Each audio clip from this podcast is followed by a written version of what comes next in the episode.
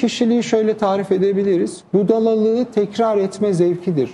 Neden kişilik budalalığı tekrar etme zevkidir? Çünkü o geçmiş hikayeyi yeniden kontrol edebilmek için tekrar ederiz.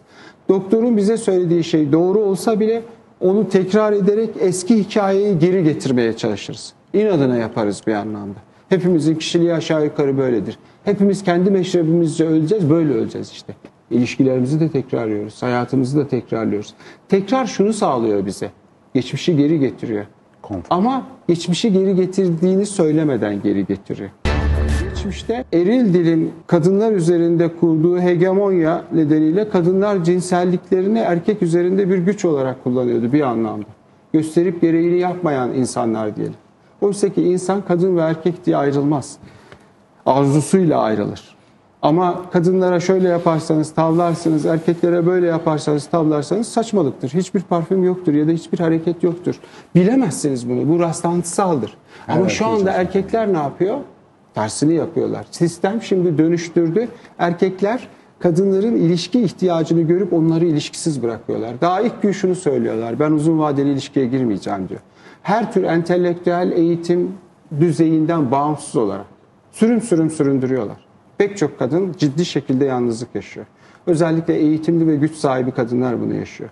Burada neyi görüyoruz? Madem ben arzuladığım o cinselliğe ulaştıysam şimdi de seni süründüreceğim. Bilgi herkes tarafından tekrarlanıyorsa her yakadan, her yandan, her taraftan dinliler, dinsizler, faşistler, komünistler filan. Ben o bilgiye şüpheyle bakarım. Herkes dünyanın geleceğini kötü görüyor. Herkes ahlaki olarak biz haz odaklı olduk, kız toplumuyuz falan diyorsa o zaman bu bilgiyi biri finanse ediyordur diye düşünüyorum. E, 100 yıl öncesine bakalım. Öyle korkunç ve ahlaksız bir toplum vardı ki 100 yıl önce. Ne bizden olmayanın nefes almaya hakkı vardı. Ne kadının nefes almaya hakkı vardı. Ne çocuğun o yaşlı kuşağın zihinsel olarak diyorum, yaş olarak demiyorum. Bu kuşağı kötülerken bir kendine bakmasında fayda var. Nerede kötü durumdayız biz? Niye kötü durum? Niye haz odaklı bir toplum olalım? Diyor ki sadece hazzı alan ben alayım ötekileri olma, almasın diyor. Yani güçlü olan, eril olan, muktedir olan haz alıyorsa o iyi toplum oluyor. Şimdi hazzı paylaşıyoruz ya. Bu kötü toplum oluyor şimdi. İki hafta önce 100 bin lirası olup emekli ikramiyesi 100 bin lira diyelim. Onu götürüp bitcoin'e yatıran kişi bu hafta 50 bin lira kaybetti. %50 düştü bitcoin. Bitcoin şu ya da bu biçimde yasal bir şey. Ee, şimdi bireyi suçladığınızda mesela şu anda Güney e, Afrika hariç Sudan, Etiyopya, Afrika'nın tamamı neredeyse. Arjantin ve Brezilya'yı da hadi çıkaralım. Güney Amerika'nın tamamı, Meksika'nın önemli bir kısmı, Hindistan'ın Bombay vesaire bir iki kenti hariç tamamı, Pakistan ve Afganistan 250 milyona yakın insan yapar. Bu insanların yaklaşık 4 milyara yakın insan saydım. Neredeyse saydıklarımın içinde tamamı açlık sınırında yaşıyor. Hatta önemli bir kısmı daha altta yaşıyor.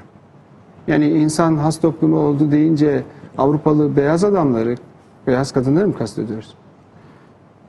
Değil mi? Bunlar aynı, aynı dünyada yaşamıyor. Peki haz bir insana gerçekten haz verir mi? Yani biz hazdan her zaman haz alır mıyız? Yok. Haz çok, pek çok insanda suçluluk duygusu yaratır. Pek çok insanı yerin dibine batırır. Bu yüzden cinsel ilişki kuramayan, bu yüzden para kazanamayan, bu yüzden başarılı olup kendini sabote eden milyonlarca insan var. Ee, ya da işte stres. Evet, yani biri sizin peşinizden koşuyorsa stres size hastalandırabilir. Mide ülseri de yapabilir. Anksiyete bozukluğu da yapabilir. Ama şu an yaptığımız program da bir stres. Hepimiz için stres. Ama bu bizi hastalandırmaz. Sınav da bir stres. Ya da kömür madeninde 17 saat çalışmak da fiziksel bir stres. Sizi işte ne bileyim sporcu olduğunuz o 17 saat spor yapmak da bir stres yapar. Bunların hepsi aynı sonucu üretmiyor ama hepsi stres. O zaman başka bir şey sormamız lazım. İnsanı hasta eden ya da iyi eden şey haz ya da stres değil, strese verdiği anlam. Ne istiyorum? Onun arkasından ne istiyorum ben bu? Yani tabii ki şeyin cevabını bilmiyorum ben ama Şimdi Bitcoin ile ilgili meseleyi, meseleyi tartışmamamız için bireyi suçlarsak bunları kimse sormayacak demektir. Biri bir şeyi gizliyor olabilir derken bunu kastediyorum. Bilmiyorum ama kuşku duyuyorum derken bunu kastediyorum. Yani insanın yaşadığı duyguyu bile tekleştiremeyiz. Yani şu anda burada 5 kişi varsa beşimiz de stres yaşıyoruz ama bu stresin hepimize anlamı ve maliyeti farklı olacak. Kimimizi, kimimizi hasta edecek, kimimizin enerjisini yükseltecek, daha fazla şey öğrenmesini sağlayacak, kimimizi uyutacak filan. Dolayısıyla orada yaşadığımız duygu ve düşünceyi de bilmemiz. Arkasındaki arzu ne? Yani soru hep insanlar ne yapıyor değil. Bunun demek ki buna ihtiyacı var diye düşünmek lazım. Yani ben şu anda lafı uzatıyorsam akla şu gelmeli. Çok gevezesin, çok konuştuğun değil. Benim aklıma şu gelir. Demek ki bu adamın buna ihtiyacı var derim. Beklerim ya da ona sorarım. Yani neden? Kendime sorarım. Niye buna ihtiyacım var diye sorarım. Kuşku duymak normal insanın özelliğidir. Mesela biz akıl hastasıyla sağlıklı insanı şöyle ayırt ediyoruz. Kuşku duyuyorsa normal insandır. Eminse delidir. Psikotiktir yani. Psikotik emindir. Biliyorum. Sen beni takip ediyorsun der. Amerika benim peşimde der. Normal insan kuşkuludur. Hiçbir şeyden emin olamaz. Ya ben öyle söyledim ama Serdar Bey incindiniz mi? Ya bundan bile kuşku duyarız biz. Her şeyden kuşku duyarız. Kuşku duymamaya başlamışsak, fazla biliyorsak, eminsek her şeyden yani biraz deliliğe yaklaşıyoruz demektir bu bağlamda. Yani mesela depresyon arttı mı azaldı mı çok tartışmalı. Mesela hem hız toplumu olduk hem depresyon arttı dersek olmaz.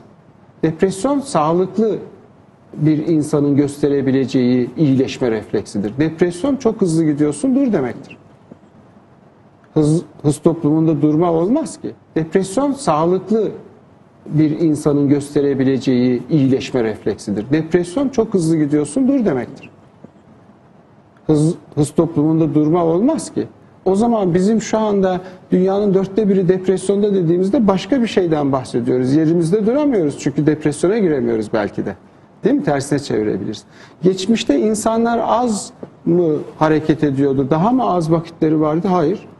Geçmişte insanlar karınlarını doyurmak için sadece yarım saat harcıyorlardı. Oysa biz seks ve karnımızı doyurmak için haftada 6 gün 12 saat çalışıyoruz. Şimdi nereden bakarsak oraya çevirmiş oluyoruz durumu. Yani bu, burada insanı tekleştirmeye giden her hamleye mesafeli durmamız gerektiğine inanıyorum ben.